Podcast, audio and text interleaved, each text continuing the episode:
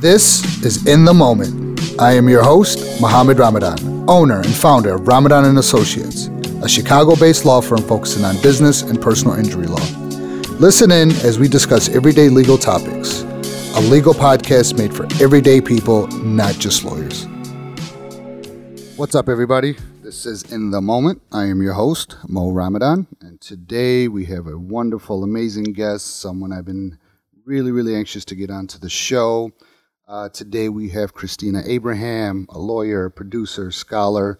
Uh, welcome to the show, Christina. Thanks for having me. Awesome. So uh, the reason I'm excited to have Christina is her legal background is um, bar none one of the best I've seen. Uh, she's done all types of work. She's worked in Italy, Bahrain, which we will talk about today. Um, she's worked in many other countries. She's uh, focused in Chicago. Um, so we're gonna get right into it. Um, the one thing I do want to start talking about. Um, so I've been following Assia Boundaoui's uh, documentary, uh, "Feeling of Being Watched." So you know, I grew up in the South Side. I grew up in Bridgeview, uh, well, around Bridgeview area, but I'm very familiar with Bridgeview and you know, the documentary really hit home with me, and I actually know Assia's brother. Um, I found out later that is her brother, so I did grow up with him. So very familiar with this. So I was following it, and you know, one day I was uh, reading a Tribune article, and it was discussing the case that we're going to discuss right now, and it said that she was represented by Christina Abraham. And I'm like, oh, Christina's on this case, and the reason I was really excited is because I think you're a hardcore fighter. You, you're not scared. You're the type that will take the fight to whoever it is. And a case like that needs someone like that. So I was really excited to see that you were on the case. So let's get into that because you are basically fighting the feds right now. Is that correct? You have a lawsuit against the Federal Bureau of Investigation, which is the FBI, which we call in the streets the feds. Tell us a little bit about that um, and just kind of briefly about the case and, and what brought it about and, and what you guys are trying to accomplish with that. Uh, so that that lawsuit is trying to get the government, or, or, started out seeking to get the government to respond to a Freedom of Information Act request that Assia had filed back in 2016. Okay. So um, she filed her Freedom of Information Act request, and she asked for documents that uh, pertain to an, an investigation, a massive, a wide scale FBI investigation that occurred in the 90s in the mm-hmm. Bridgeview area called uh, Operation Vulgar Betrayal. And she also asked for any uh, investigations, any files that continued the work of Operation Vulgar Betrayal. Because what her initial investigation uncovered was that there was a, a wide scale uh, FBI investigation that targeted the Bridgeview community back in the 90s. And there were some hints that she uncovered during her investigation that post 9 11, that investigation was reopened under a different name or, or several different names. Um, just to be clear, Bridgeview, for those that don't know, is a highly uh, Muslim populated area. It's got one of the biggest mosques in Chicago. So when we mention Bridgeview, um, it is an area that's heavily populated uh, with Muslims there and, and, one of the biggest mosques. So that's why this is prevalent. So I just kind of want to clear that yeah, up. so she filed this lawsuit. Uh, I'm sorry, she filed the Freedom of Information Act request under a law that allows citizens, uh, people in this country, to request information from the government. Um, it's it's a law that's supposed to promote transparency and government accountability. And so when they did not respond to her FOIA request, we had to file a lawsuit. Uh, that's what the law allows us to do. So we filed a lawsuit in federal court. And thankfully, we had a really great judge who was able to see what, uh, why the request was so essential. One of the things that the government was trying to argue uh, in order to say we don't have to produce these documents uh, anytime soon is that this is not an important issue. This is not an issue uh, of public interest today. Mm that the, you're talking about an investigation that occurred in the 90s. And what we argued, and, and thankfully that the court saw, was that no, in fact, that investigation that started in the 90s actually set the stage for the way that the Muslim community was going to be encountered by the FBI post 9 11. And so it is relevant, it's still relevant today, um, and we still see the effects of those investigation methods right. today. So it basically set the standard how the FBI um, basically spies on the Muslim community, yeah, correct? absolutely. Okay. Now, you are also co-executive producer of the documentary, is yeah. that correct? Yes. Awesome. So you're the co-executive producer and the attorney, right? Right. I, I'm one of the of, of a few attorneys on the FOIA litigation. I'm the attorney that helped her go through the documents as well. So Okay. we had to go to court, and the purpose of us going to court was to get a court order that said, "Government, you have to give her uh, these documents that she's asking for." And so we were able to get that from the court. Um, and then the second part was going through because the initial uh, FOIA response was that the government had found 33,000 documents related to her request. They just didn't want to have to turn them over anytime soon. So they acknowledged that there were tens of thousands of pages responsive to her request. Um, so um, so she, so they had identified these pages. They didn't want to produce them, and we got them to produce them. Then the second part of it was actually going through all of these documents to find out what was in them, and what we were able to find was actually pretty. Uh, it affirmed a lot of what the community was saying for years and years about what the FBI was doing in their neighborhood. Now, are these heavily redacted documents? I think I saw that was an issue where they're like, okay, here you guys go, and then you guys get them, and it's just like most of it is redacted. Mm-hmm. So, um, is that an issue that you guys also fighting as well, getting non-redacted? I don't know if that's a real word, but non-redacted documents. Yeah, absolutely. So this is one of the things that's still going on in court today. Is it's about sixty to seventy percent of the pages were withheld altogether, so we didn't even see it. And then of the pages we did get of those documents, on those pages you would see like sixty percent of the page, if not more, redacted. Um, and so there's a lot of uh, issues we have with that. So, for example, so under the FOIA Act, the government can redact certain things. And what a redaction means is it blocks out certain information that not everybody has access to. And there are reasons that they can withhold that information. So, for example, if I'm asking for documents, and some of those documents have your social security number, I have no right to have access to your private information. So they'll redact that and they're going to give a code that says this is the reason for the redaction. So I'll look at the code and I'll say, oh, okay, this was private information that belonged to somebody I'm not entitled to. Or it could be pursuant to an ongoing law enforcement investigation that gives another code. And so by the code, we're able to tell what the reason is for them covering up that information. But we know that not all those redactions were justified. I'll give you an example. Um, you know that as a lawyer, you know that anything that's out there in the public isn't privileged, right? Correct. Right. You can't pretend that something is private if it's already been made public. Correct. So some of these documents we saw in, in more than one place, uh, it would say something like, "The following was found from a newspaper article," and then they would redact it.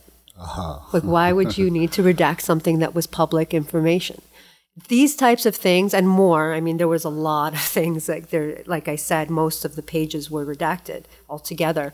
Um, these are the things that are going to be the next phase of the challenge. So we're not even there yet. We're still trying to fight the government on producing full documentation.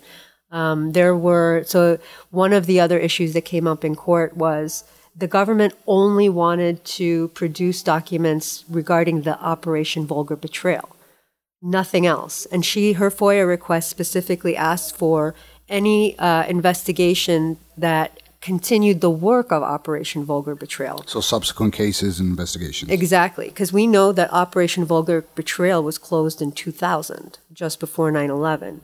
And then after 9 11, we know it got picked up again, but not under the same uh, name and, uh, you know, perhaps even broken apart into several different investigations. So you got to create that link um, to show the judge that even though it's a different name or a different operation, inherently it, it was based off of that. Is that the link that you kind of have to make, or what is your argument going to be to get the subsequent cases, um, getting files for that? Um, so this is what we we have been going to court over, and so far it's been it's been pretty good. I mean, the judge has seen that if it walks like a t- duck and it talks like a duck, it's probably a duck. So if you have an investigation that started in say '96 and ended in 2000, and it was a wide scale like the OVB was, it was a wide scale, massive investigation of surveillance into the Muslim community, not just in Bridgeview. It also expanded nationwide, uh, and then it shuts down And it shut down, by the way, because there were allegations that the special agent in charge was engaged in misconduct and discriminatory behavior. He was accused also of sexual harassment. There were all sorts of reasons. And it was also, there were other agents, other FBI offices that were calling into question all of these uh, broad scoped requests they were receiving from the Chicago office. So we have a memo from Springfield where the FBI in Chicago asked for information on private individuals, and the FBI in Springfield responded and said, um, "In you know, in the future, you you know, you should provide us with a reasonable basis for your for your uh, suspicion, such that we can look into these files for you otherwise. I mean there was like warning signals. I mean agents one office is not going to tell another office is unconstitutional right. but that's about as far as you're going to go. It's like what's the basis of this investigation? Okay. isn't this a bit too broad? Mm-hmm. even other offices were calling attention to that. Wow. other agents were calling attention to that uh, at the time. So um, but what we do know is that this was a massive wide scale investigation that involved hundreds of Muslim organizations. Um, we have records, for example, that tell us that at some point, uh, it, the it, I think it's the Islamic Shura Council of North America was formed, and they they were put together, I guess, by a bunch of uh, other Muslim organizations that wanted to create a, a directory that provided contact information for every Muslim organization and school and social service uh, provider, th- these types of things, uh, so that people could, you know, call them up and, and find places, Muslim organizations, right. you know, people in the community. And we have records that show the FBI investigated, created sub files on each and every one of these organizations. They wanted wow. to look into them. This is over 400 schools and civil society, civic organizations, um, charitable organizations that they opened sub files into under Operation Vulgar Betrayal under this suspicion that as the Muslim community was building networks in the 90s and becoming better organized, that somehow that very fact posed the threat that required the surveillance of the Muslim community. Wow. Yeah, so this is what I wanted to ask actually. You know, as an attorney, um, in my opinion, there's no greater duty than fighting the government. And the reason I say that is, and I tell a lot of, you know, my clients and, and other friends, you know, when I was doing criminal defense, and they say, well, you know, how do you defend these people? And I always tell them, I'm defending the system, right? We are your last defense from government intrusion. So that's why I was very proud to see that you were on the case because, you know, it's not light work to go against the FBI, okay? And it's not something majority of attorneys would even want to do, right? I mean, there's there's there's a lot that comes with this. So, what's it like to fight the feds?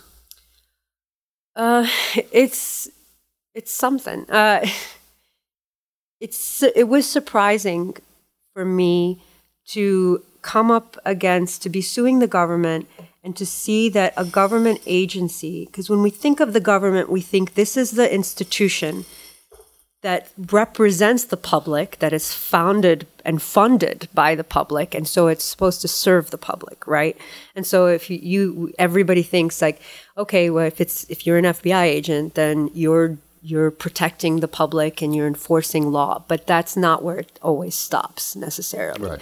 And we know that. And so, one of the surprising things that I saw, uh, and this case wasn't my first exposure to it, but it was, I definitely saw a lot of it, and I've seen a lot since in other cases too. Um, the government can be corrupt, can be not transparent, they can lie to you, uh, they can withhold documents and and the onus is on you to find out as the citizen what's being hidden from you. And corruption uh, and exploitation and abuse they hide in the in the shadows. So the only way to fix them as citizens is to shine a bright light on them wherever you see the, those shadows. Shine a bright light on them and clean it up you know? And so that's all we were trying to do when we uh, when we when Assia requested this foia and when we pursued those documents was let's let's combat surveillance with transparency. So, is it fair to say this is a bigger battle for you than just this one issue on Bridgeview? It's it's more of a hey, this is going on way more often than people might think. let's expose these dark shadows. Do you have more of a holistic view on it by fighting this case? That by fighting this case, it inherently brings up other issues that we have with the federal government or the FBI or you know different agencies because I'm sure other agencies do the same thing the FBI is doing, right? Yeah, for sure. You know, Homeland. Security, Yeah. you know, ICE, whatever you want to talk about. We won't even go to those guys. I'm sure they're probably even worse. But do you see this as more of a broad fight, or is your focus strictly on this, or can you do both? Basically, by fighting this fight, kind of have a more holistic approach to telling the government, "Yo, you're, you're going too far." Um, I do see it as a part of a holistic approach. I think of in all of those agencies that you've mentioned, I've encountered and have seen the very same things, the same kind of behavior. And what it comes from is this idea that by it's kind of a perverse notion in my opinion because what i said in the beginning about these agencies they're paid by us the public the citizens and they serve us the public the citizens but they don't always act that way. Um, it, that that they don't always act that way. There is a culture in uh, very often in uh, government agencies where you know, people have power by virtue of that position. And sometimes when you don't have, when you have an environment that encourages abuses of power, you're going to see a lot of abuses of power, whether it be in the FBI or elsewhere. And so, yeah, I think it's an obligation for everybody to face that and to, to hold the government's feet to the fire whenever they see that. Because if they don't, it's just going to keep going and it's going to grow bigger and, and stronger and it's going to be harder to take down later on. And that's, I think, a lot of what we're seeing right now is corruption that's been allowed, corruption and abuse that's been allowed to fester for so long. Because as citizens, we want to give the benefit of the doubt to these agencies. What we're not realizing is that they need a lot of oversight right now. Uh, there needs to be a lot more transparency and accountability right now, more than ever. Yeah, and my issue is I feel they throw the threat to national security so loosely to block things, and not just with this case. I mean, we see it all the time. Everything is a freaking national security concern now, and I, and I feel like the law gives them that big umbrella to throw everything under the, the guise of national security. And, you know, I get it. There are national security threats and there's, you know, classified things that they might not be able to release, but it's kind of bullshit. Not everything is, is a threat to national security. Do you think they use that very loosely and to their advantage? Oh yeah, for sure. Okay. And and it's also if you look at historically whether that their strategies have actually led to more efficient national security policies, the answer would be no. I mean, Operation Vulgar Betrayal was a massive surveillance investigation that went on through the 90s, was shut down in 2000, didn't lead to a single arrest, didn't didn't lead to um, a single conviction. Wow. Yeah. Nothing. No, I mean, I, th- I think back. uh, Well, I mean, arguably, you could say that Mohammed Salah was That was an indicted. Israeli. Right, you know, exactly. so, like, if you go back into his story, he was actually imprisoned by the Israelis and tortured into a confession. The State Department at the time, too, was uh, had, had a lot of concerns about his treatment and his coerced confession. Um, but the State Department is a different agency than the FBI, and somebody at the FBI got wind of that case of him his. Uh, being held in Israel and then opened up an investigation. And we know that, that that's at least part of the reason why OVB, Operation Vul- Vulgar Betrayal, this huge investigation, surveillance investigation was started was because of that, uh, partly because of The Muhammad Salah Muhammad? Salah's. Uh, Which is a whole, that could be its own podcast. oh in yeah, for sure. I mean, what they did I grew up around Muhammad was Salah. horrible. Yeah, I mean, you know, we grew up around um, and we, you know, we saw him. And I, you know, I was a little younger, so I didn't grasp the full, you know, extent of what was going on. But um, you know, the whole community felt that Muhammad Salah was kind of the, I want to say the figure, but he was kind of the symbol of all the bullshit that we were going through. Um, and I think he was kind of the, I hate to use the word poster boy, but unfortunately, he was the guy that we all seen as the one person that's a prime example of what our community is going to uh, be going through. Now, as you stated, this is not the first time you fought the feds or, or the government or anything like that. You know, a lot of lawyers would be too scared to do that. And let's be honest here. Um, some would be worried about their career. Would my clients be, you know, like it? Would they think I'm unpatriotic? Yeah, I mean, I can c- come up with a million reasons why I don't want to ask you why you do it because I think it's been very clear. But what do you say to those attorneys, mainly you know some younger ones who say, "Man, I really would love to do that, but I'm scared." How do you? How would you talk them into saying, "No, go for it"? Uh, I would say I totally get it. I know because um, you know these things are real and they do have a lot of power, and it you know it is not something that it's not a, a fight you should take up without understanding what the possible consequences of it are.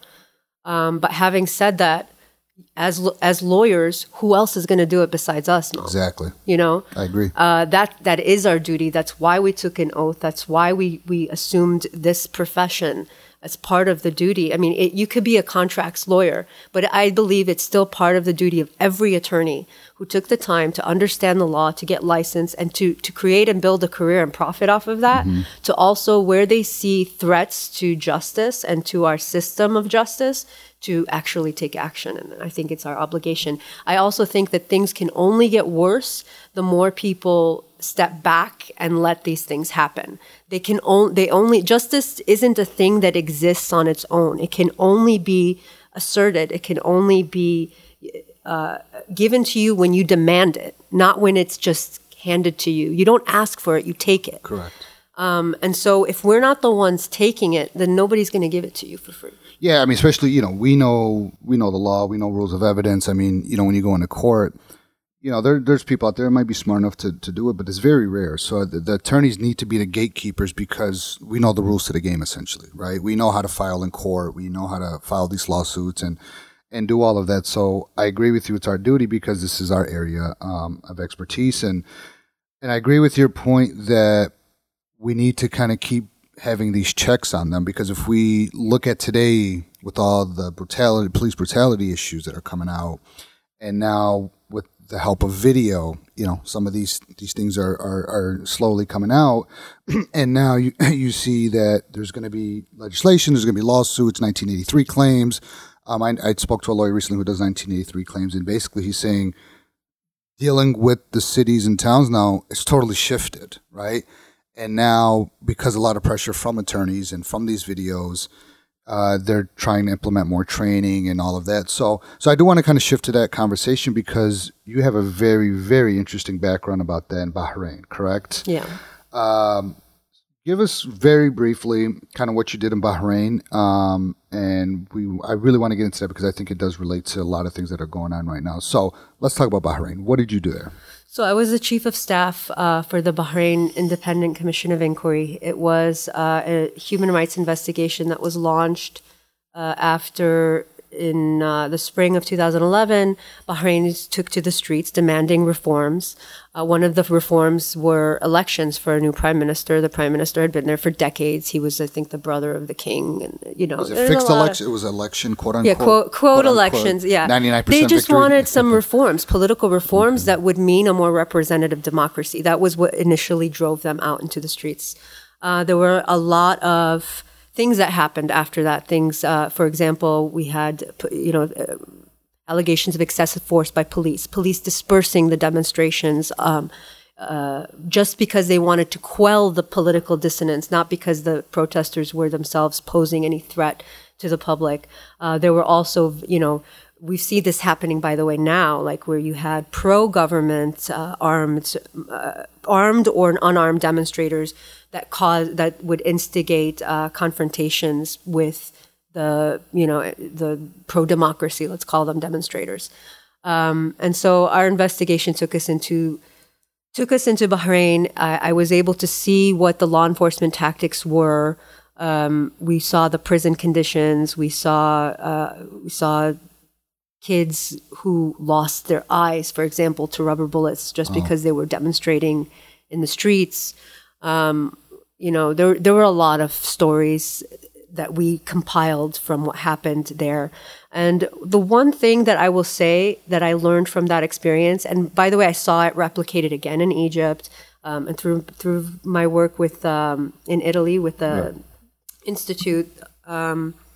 You know, we, we saw what happened, what was happening in Egypt, also in Libya, also in Syria. I've I've done some work there. Um, and Po- s- po- after the war during the civil war. the civil war Yeah. correct okay Yeah. Um, I don't like calling it a civil war, but you that's the reference. But um, yeah, it, we saw a lot, and one one of the things that we should keep in mind is those law enforcement officers in the Gulf. They were they're they're trained by U.S. law enforcement officers Really? and uh, European law enforcement officers, and the strategy that they have when they want to break up demonstrations.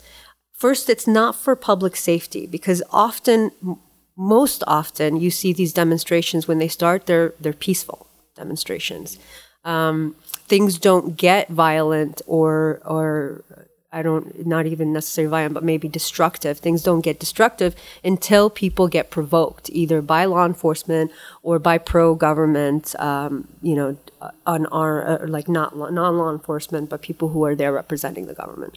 And so um, one of the things that we saw is that these techniques are replicated all over the world.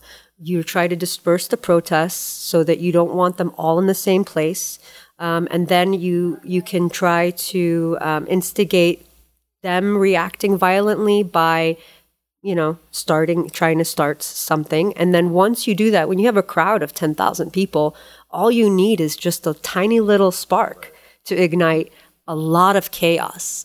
Um, even though everybody started that movement thinking we're just going to march, any little thing can set that off and send people into chaos. And then once that happens, they use that chaos as the excuse to justify excessive uh, police tactics. So. Uh, one story that that stands out in my mind in Bahrain was that we um, we got we got up we got word that there was a demonstration happening in a neighborhood, so we went we went down to it, and we saw that there was a standoff. There were a bunch of police cars, and then uh, about maybe 50 feet away were a bunch of demonstrators, and they had their hands up and they had signs up, and they were saying "Salmiya, Salmiya," like we're, we're, we're being peaceful, we're being peaceful. And so we turned to the like we we go and we talk to them, and they had told us that the police were getting ready to attack them, that they had already started with rubber bullets and and uh, tear gas, but they hadn't. The police were restraining themselves in front of us because they knew that we were there for this investigation. Um, and then uh, we, the police, were telling us everything's fine, everything's fine. We leave. The chief investigator, after about five minutes in the car, goes to the driver. You know what? Go back. So he turns around, comes back to, and we get there just in time to see the the demonstrators and the police officers are still far apart from one another. The demonstrators do nothing; their hands are still in the air and they're just chanting. And then we see the police descend upon them like uh, like like they were attacking them. Um, tear gas, rubber bullets. We stop. The, we get out of the car. We come in, and the police immediately retreated. Um, that happened twice, by the way. We pretended to leave again, and they did it again. So let me ask Okay. you this: How do you get in there? Right? It, was Bahrain open? Were they by force? How do you guys get into a country that doesn't want you there? Uh, you know, how, how do you guys do that practically speaking? How do you get boots on the ground? And are you safe there? Because if I was in your position, I'm like, I'm going against the government. I'm in their country. Am I going to make it out alive? Well, in this particular instance, the government uh, mandated the investigation, so they they approved it. The reason for that was because the UN stepped in and said, if you guys don't commission your own investigation and it's independent, we're sending uh, our own commission of inquiry. And so they didn't want that interference. That they then instead created their own commission. Um, I, it was an independent commission. We conducted an investigation. We find that, found and reported that there were a lot of abuses that were being done to people who were really just trying to exercise some uh, their, Basic their their basic rights for reform. They just wanted a representative government. But you know, here's I guess where I'm confused. Or you're doing an investigation. Who are you reporting back to? The Bahraini government. So you're reporting to those that you're investigating. That seems very counterintuitive. Yeah, well, they're the only people with the actual power to do anything about it. So the idea was if you if you conduct an investigation, you say, "Here, this is what we found, and these are our recommendations for how to get better." Then who can blame you if you don't take them? But yourself. Like, who do you blame for not taking them if if uh, things continue to degenerate? I see. So do you think they took your consideration, or they said, "Okay, thank you, Habibti, have a good day." Exactly. That was it's the latter. yeah. yeah. Uh, after our investigation rounded up and we were done, there was a movement to denaturalize, to, to, to deprive, strip of citizenship uh, a number of Bahraini political activists who were Bahrain, who who were who are Bahraini. I mean, can you imagine somebody? Do, like so th- a lot of that still occurred after we left. And it was something that me and my colleagues from that time uh, talk about a lot is was it worth it for us? What what did we do all this for if nothing was going to happen?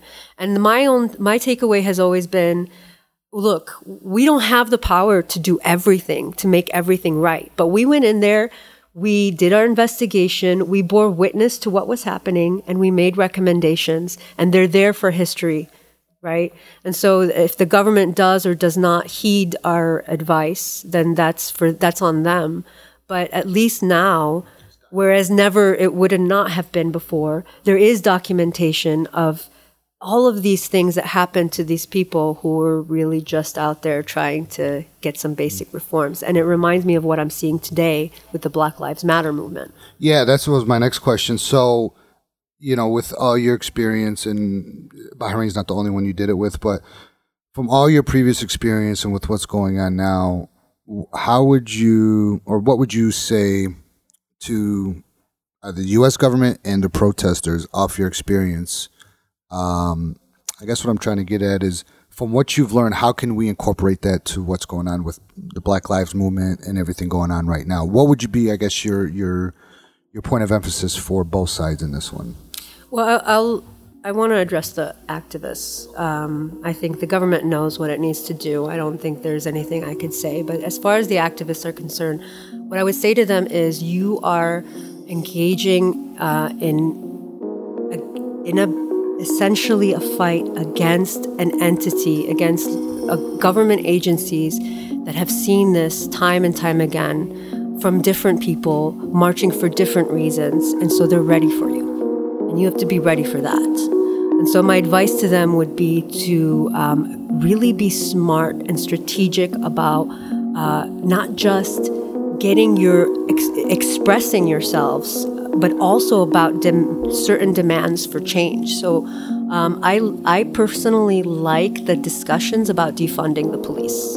Uh, and I know that I, I know this is a touchy subject for people, but when you think about how police departments in major cities at least get over half of a city's budget. You know, 54% of Chicago and LA and New York's budgets go to their police department.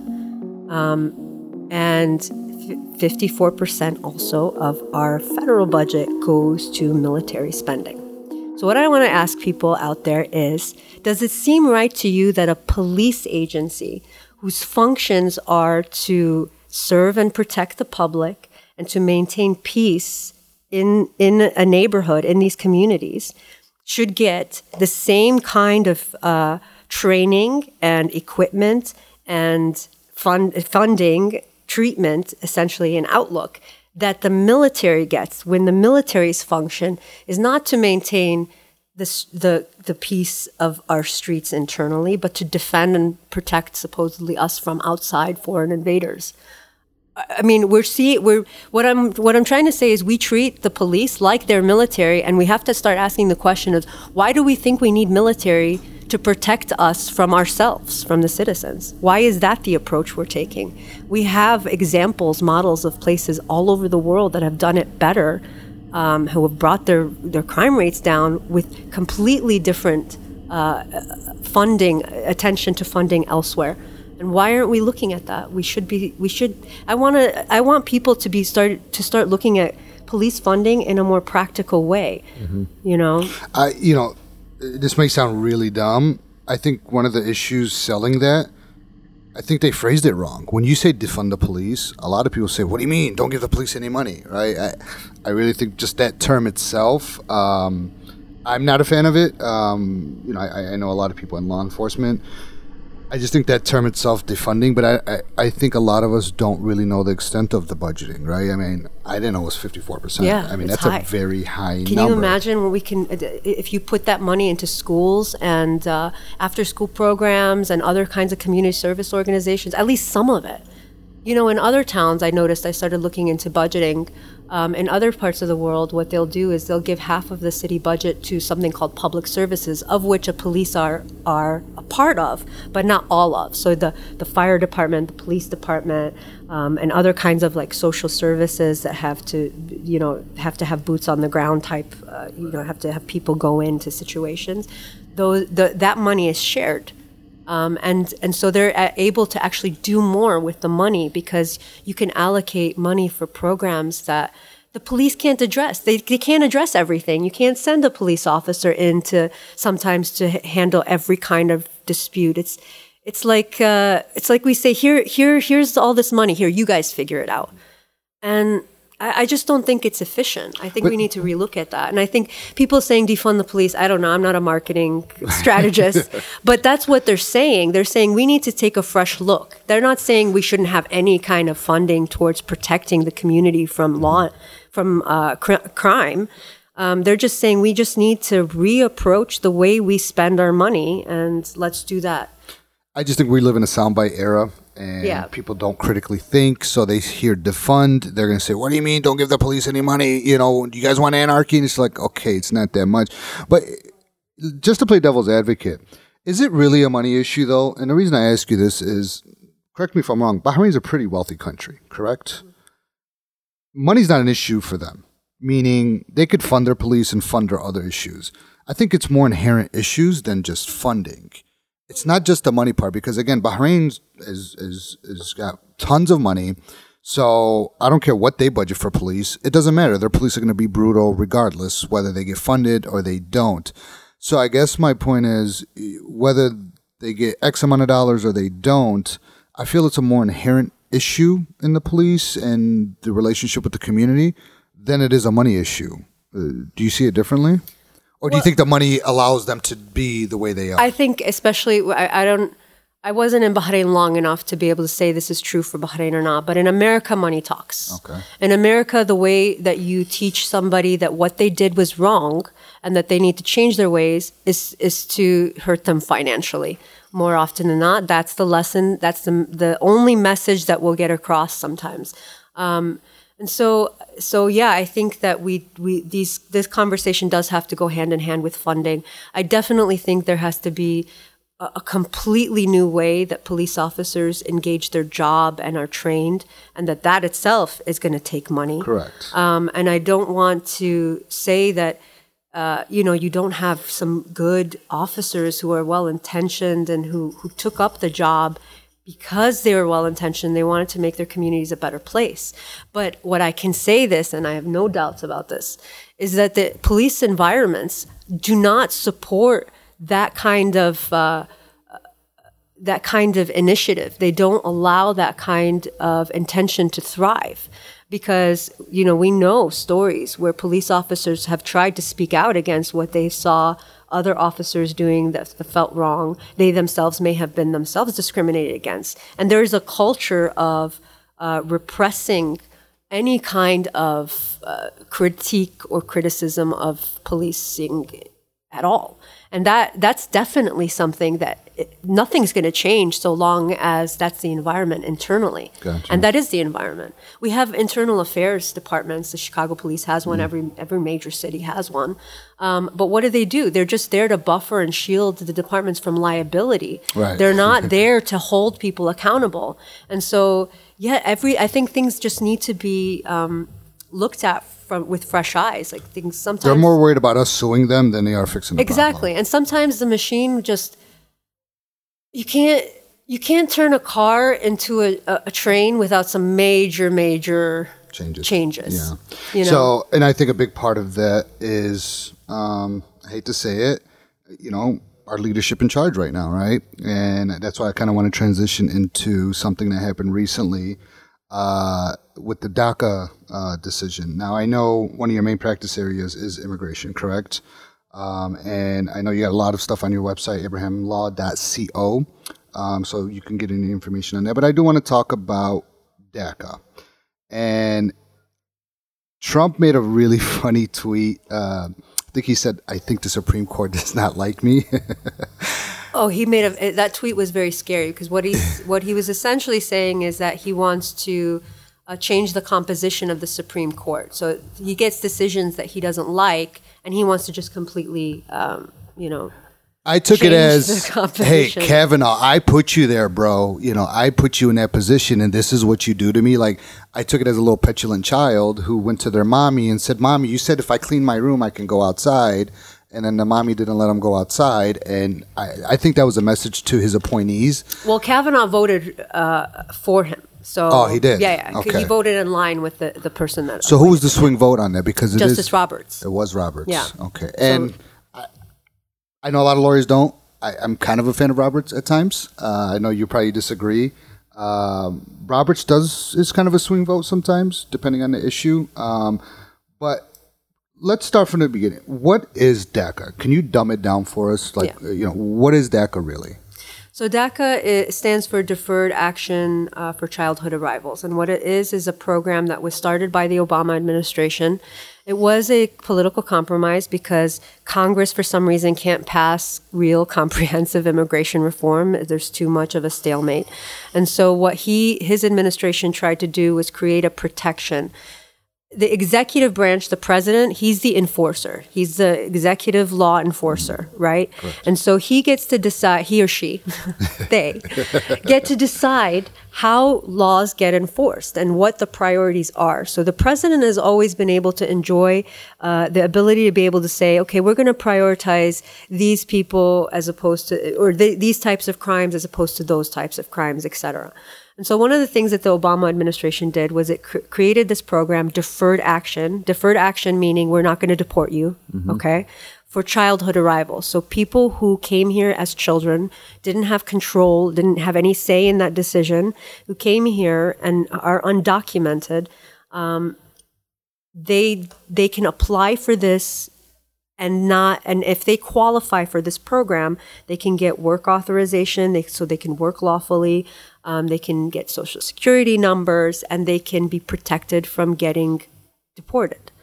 Um, there is no pathway to citizenship with the daca that was put in place by the obama administration okay? So this does not all it does is say that the government won't deport you. It doesn't say that you're going to get a green card or citizenship someday or anything like that. Do you stay in limbo the entire time? you're in limbo but and and the thing with daca was the the all of these people were undocumented the government doesn't know who is undocumented they can guess but they're not you know so they had to, in order to enroll in this program they had to come forward and I and basically identify themselves. identify themselves in order to get this benefit. And and as scary as it was, you had so many people take up that opportunity because they wanted the opportunity to work and, and go to school without fear. Um, and so they took it. And the danger has always been, and this was uh, known all the whole time, that because it's a presidential order, it can get, you know, it can end, it can change. This is not something that's written into the laws, and so it's not a protection that's safe, Right. right? So when the uh, Trump when Trump took office, he, one of his campaign promises was to end DACA, and that's what he set out to do. Um, and the when they ended DACA, all they said, all they seemed to say in their explanation was um, DACA was illegal. And on that basis, they ended, they ended it. And so the Supreme Court's decision, uh, their recent ruling on DACA, said basically that the reason that was given by the Department of Homeland Security was quote unquote arbitrary and capricious. In other words, there wasn't a real reason given. They just, you can't just say it's illegal and then not explain yourself, especially when you have all of these people um, who have relied on this program and in reliance on this program came forward and what are the impact what is the impact on them you guys didn't even address this stuff at all the, the agency did not address it at all and so the supreme court said uh, no we're not going to let you end it because your reasons for it aren't see. clear So that more of a gives- procedural ground. It's a procedural ground, exactly. So what it does is it gives the administration another chance Mm. to go back and provide justifications and then restart this entire uh, debate.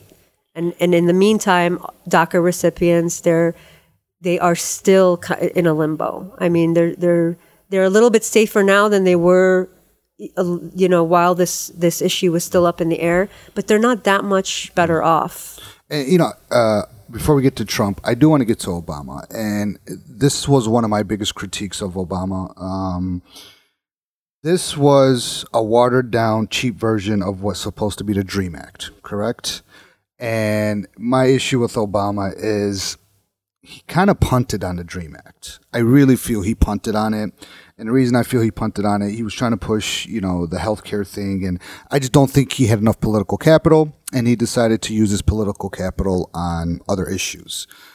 And as a lot of other things Obama did, he punted on this. And he left everyone to fend for themselves. And I remember speaking to a higher, uh, when I was in DC, I spoke to a, a higher up in the Obama administration. And he, they gave me, you know, and I brought this up and I said, well, you know, Senator Durbin from Illinois is the one that put in the DREAM Act and, you know, we're from Illinois. So I kind of framed in that sense that a, a constituent question. And I told him that. I said, your boy punted. And do you guys have any intention of bringing it up? And I got a total bullshit, you know, boilerplate. Oh, we're going to consider it, yada, yada, yada. But he clearly punted on it. Yes, Trump is bad, but why doesn't Obama get any flack for punting on the Dream Act, which would have gave these people the security that they needed? Do you feel Obama gets a pass on that? I don't. I mean, not amongst immigration advocates. No, uh, I think he's he's the. Do you agree with me first? I mean, I, what are I your thoughts he- on that? I, I, yeah, I think he punted on a lot, um, including immigration reform. I don't want to say that. I- don't want to be unfair to Obama. I think every president, and and this is something that you can see if you start tracking uh, and looking into immigration legislation and reform over the since maybe let's let's say the 50s and 60s, but arguably since since the United States was formed, um, immigration has always been a highly political issue. The only, every time, well, not every time.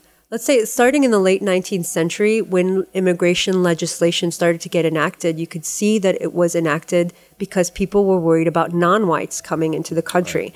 So immigration legislation has always had this unspoken racist, racial, um, underlying thing underneath it that that nobody addresses.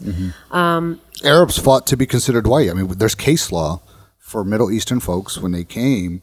I forgot the case. Um, there was an actual case where Arabs fought to be considered white for reasons. Now it's backfiring against us because we want minority funding and so on and so forth, and it's kind of backfired. But to your point, yeah, I mean, this is something that you know people have always race is always included in uh, immigration. And one one misconception that I do want to bring up when we speak of DACA, a lot of people, majority of people, in my opinion, feel that it's only towards Mexicans, right? They think it's a Hispanic issue. When in reality, this is not just a Hispanic issue. I mean, I know plenty of Middle Eastern folks who would qualify under DACA, right? Um, either their parents came, overstayed on a visa, they've stayed, and they're there. And I think part of the racism is it gets subliminally packaged as a Mexican issue. And I feel like Trump packages that to his followers that these damn Mexicans are coming to take over with the whole wall situation. I just feel like he's packaging it, right?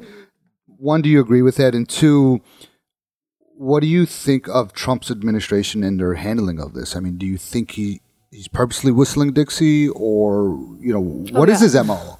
Yeah, I, I think he's appealing to his voter base. I think, and if you look at, kind of going to what I was saying before, if you look at the history of immigration legislation in this country, it's always been highly centered not on efficiency, not on what's fair for families, not on what the country needs economically. It's always based on populist sentiment. So if you have populist sentiment that is anti-immigration, you're going to see anti-immigration uh, presidents and and uh, legislation. Or, and if you see pro, I mean, under Ronald Reagan, there was an amnesty program that was introduced. Uh, but under uh, Bill Clinton, there were immigration reforms that have made it so much harder for people to keep a green card or to get a green card. So it's not a left-right thing. It is not a left-right thing. It is a voter thing. It is a, the immigrants in this country have historically been used as, uh, I would say, they're pawns in campaigns. Every four years, they're just the, they're they're talked about like eh, like they have no agency of their own, no interests, no no roots in the United States, and they're used to just kind of like get other people to vote for or against the issue, and it's terrible. It's not. I mean, That's my issue with it's Obama. the biggest. It's all of them, and that's my point. My point is every single one of them. Okay, this is the this is the problem: is that immigration is not seen as something that needs to be a system. It's such an important system, by the way. It is one of the second to tax law is the most complicated uh, set of laws we have in this country, and yet for some reason, it is the most highly politicized, uh, biased in execution and even in construction. the that why shit doesn't get done? Oh yeah, yeah, all the time. That's why it doesn't get done. It doesn't get We have one of the worst immigration systems. Horrible. It's horrible. I mean, we keep kids in cages.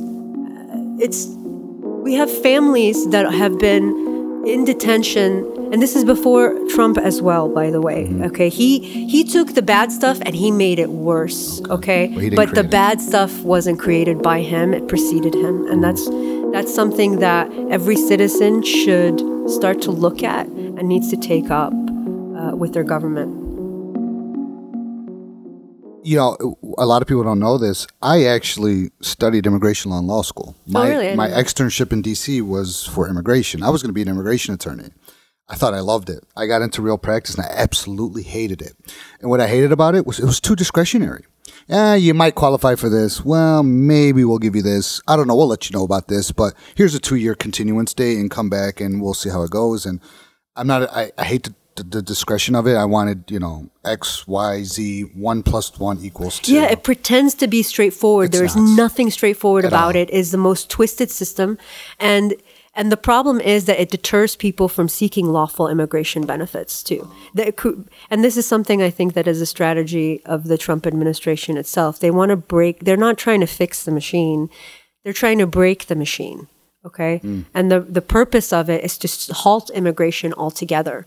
Um, and what they've done is they've created such they've done such a great job of that. By the way, that USCIS can no longer fund itself. USCIS was, used to be able to fund itself through the application fees that immigrants really? and their family members were paying into the system so that they could get these benefits lawfully. Wow. And what's happened because they've made it so discouraging to apply for anything anymore that people aren't applying anymore. They don't trust the system, and now they can't pay themselves. Wow. So the the, the machine is breaking. Wow.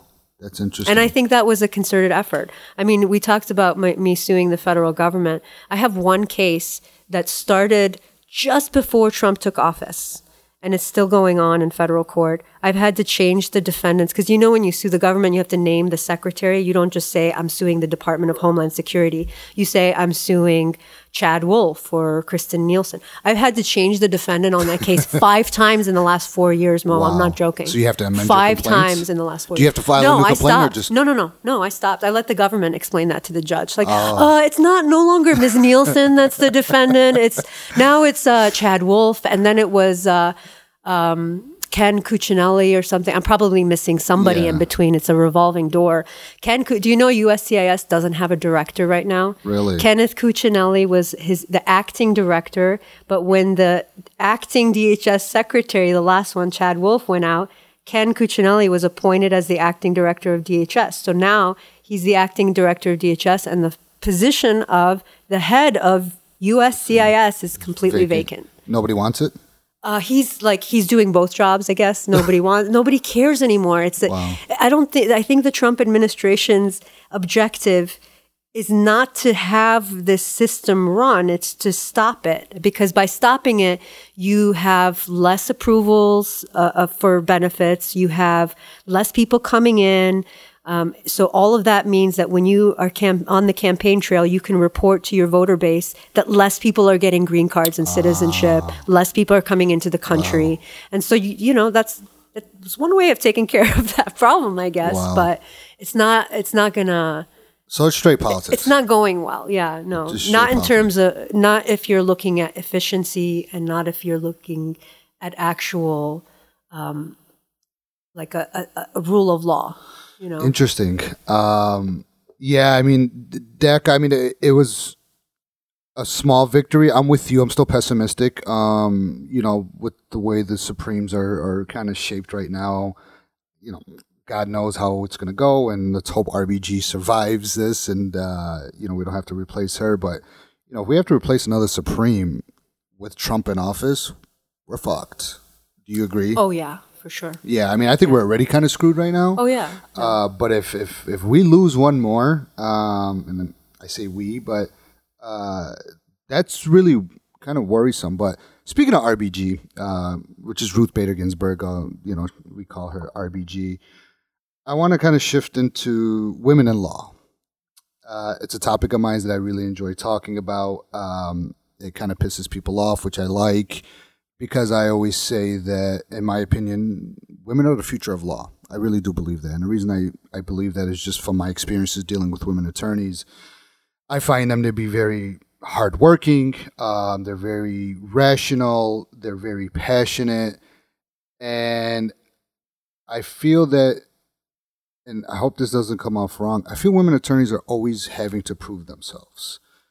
One, do you agree with that? And two, you know, just speaking with you, and if people would just look up your your background, you're clearly a great attorney. You have massive experience, um, and I'm sure you still get certain crap that I probably wouldn't get as a male attorney. So, one, do you agree with that? And two, what are some of your experiences as a woman in law?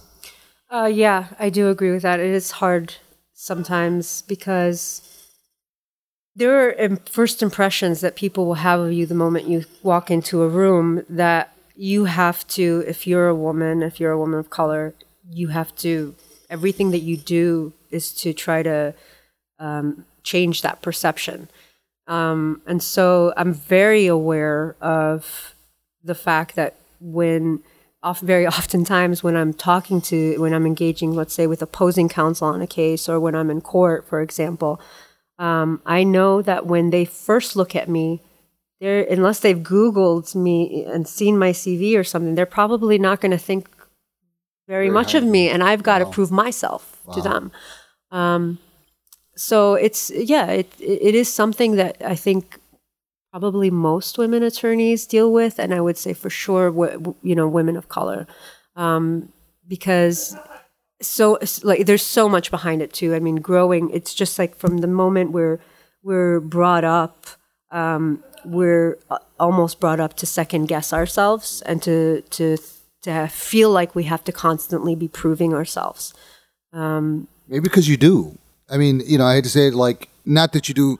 The way the society is, even me as a male, as a minority male, I, I felt some of the same thing. When I was doing criminal defense, you know, I would go to courts and, you know, the old white guys look at me like, what are you doing here, dude? Like, why are you on this side with us? So, I mean, I've heard ridiculous stories from women attorneys. I, I, I've seen once a judge tell her, a, a women attorney, the paralegals are not allowed to step to the bench um, that help is not supposed to step up to the bench. Um, just so many of those stories, and, and kind of what I mean is that you guys kind of have to is I feel you guys are held to a different standard. Uh, do you think you guys are held to a different standard than male attorneys? For sure. I mean, but a lot of that has to do with the same kind of things that women deal with every day. So, for example, if you're, uh, you know, if you're aggressive, and I can be aggressive sometimes. Mm-hmm. Well, you I've fight got, the FBI. I I've got a, I've got a little, you know, and I can have a temper sometimes, just like anybody. But if you do that, you're, you know, you're like irrational or Or the B word. um, or the B word. Yeah, like she, you, yeah, exactly. Mm-hmm. Whereas if I were a man, I would just be an alpha Yeah. you know and uh, that that I've made a decision not to let that affect my life. I've had, actually had very long conversations with a lot of women who've gone through the same thing, who feel the same thing, like uh, this feeling like the world expects us to be smiley and bright, and even when you walk into a courtroom and you deliver your argument, I'm just gonna.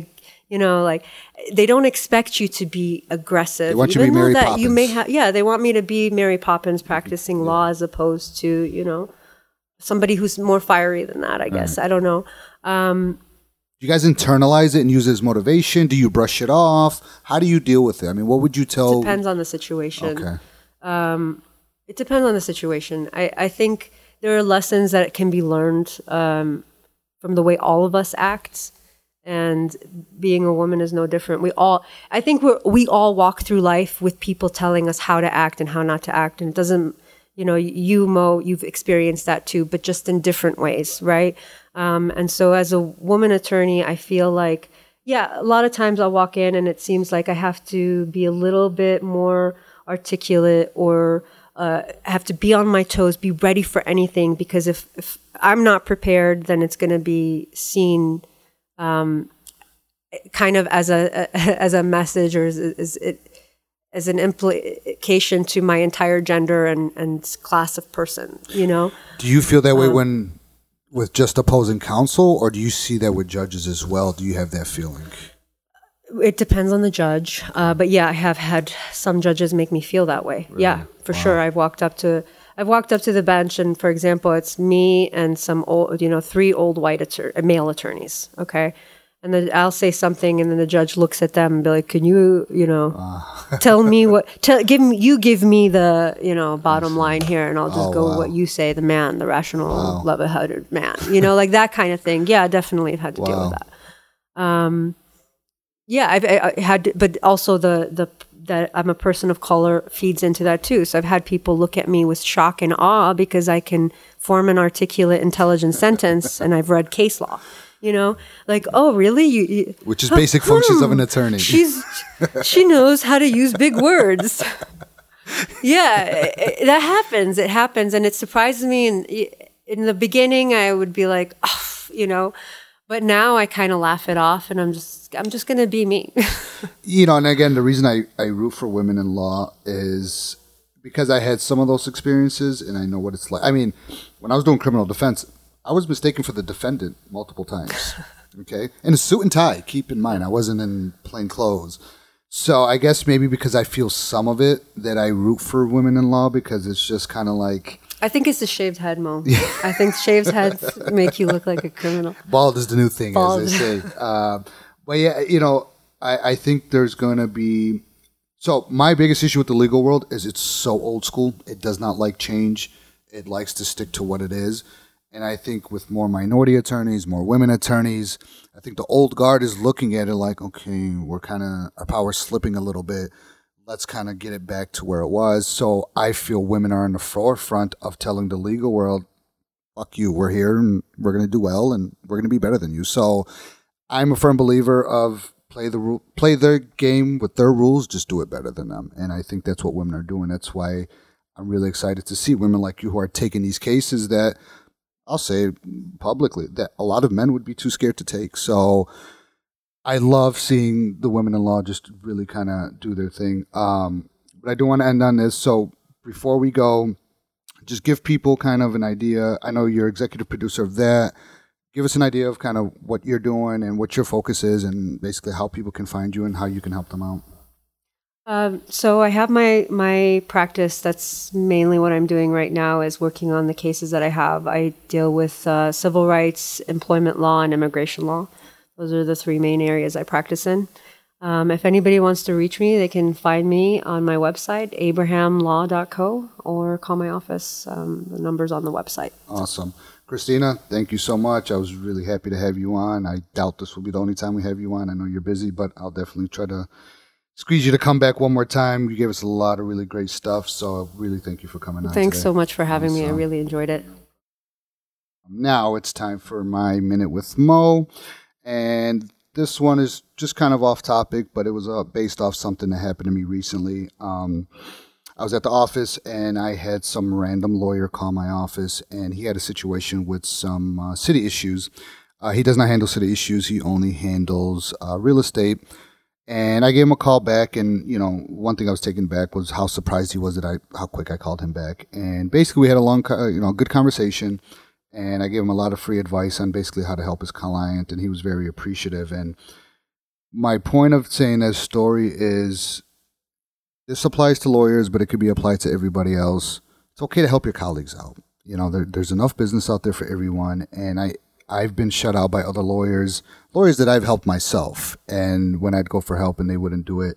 but there's plenty of lawyers that have helped me along the way. I remember when I first started, um, there's a, an attorney out there very well established. Um, he didn't need anything from me, um, but he used to reach out to me. And if I had any issues, if I needed a case that I, I was working on and I needed a case to use, I could pick up the phone and call him and he would help me. He would not expect anything in return. And I, and I remember how much I appreciated that. So my point is to attorneys, stop being greedy. You know, if you can help another attorney out, go ahead and help them out. Um, because I promise you it will come back. And for example, this attorney, I guarantee you if he gets any other city cases, who do you think is the first attorney he's going to call? He's going to refer them to me. So there is a back end business side to it. But just in general, if most attorneys are good, it makes our profession look better. It allows us to do our jobs much better. So to the lawyers out there, and again, this could be for all industries, stop being greedy. Help your colleagues out. It's not going to hurt you. It's not going to kill you. And if you're scared of competition, then you're the problem, not your competition. So that is our show for today. We thank everyone for listening, and we'll catch you on the next In the Moment.